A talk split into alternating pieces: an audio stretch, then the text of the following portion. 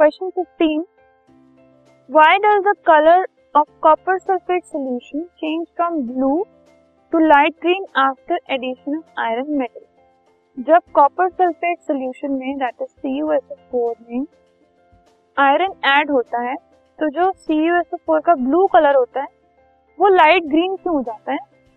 क्योंकि जब copper sulphate में आयरन डलता है आयरन ज़्यादा रिएक्टिव होता है कॉपर से तो वो उसको डिस्प्लेस करके FeSO4 और कॉपर फॉर्म करता है। तो ये जो FeSO4 फॉर्म हो जाता है this is light green in colour तो ब्लू से लाइट ग्रीन इसलिए होता है क्योंकि FeSO4 की फॉर्मेशन हो जाती है। तो the copper sulphate solution originally वो ब्लू कलर का होता है बट आयरन उसमें डलते ही उस सोल्यूशन में डिस्प्लेसमेंट रिएक्शन होता है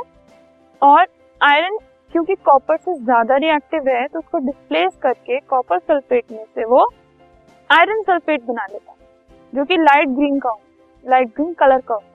इसलिए हमें कलर चेंज नज़र आता है, क्योंकि जो न्यू सब्सटेंस बनता है न्यू सोल्यूशन बनता है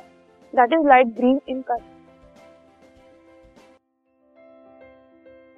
this podcast is brought you by Hubhopper Shiksha Abhiyan अगर आपको ये पॉडकास्ट पसंद आया तो प्लीज़ लाइक शेयर और सब्सक्राइब करें और वीडियो क्लासेस के लिए शिक्षा अभियान के यूट्यूब चैनल पर जाएँ।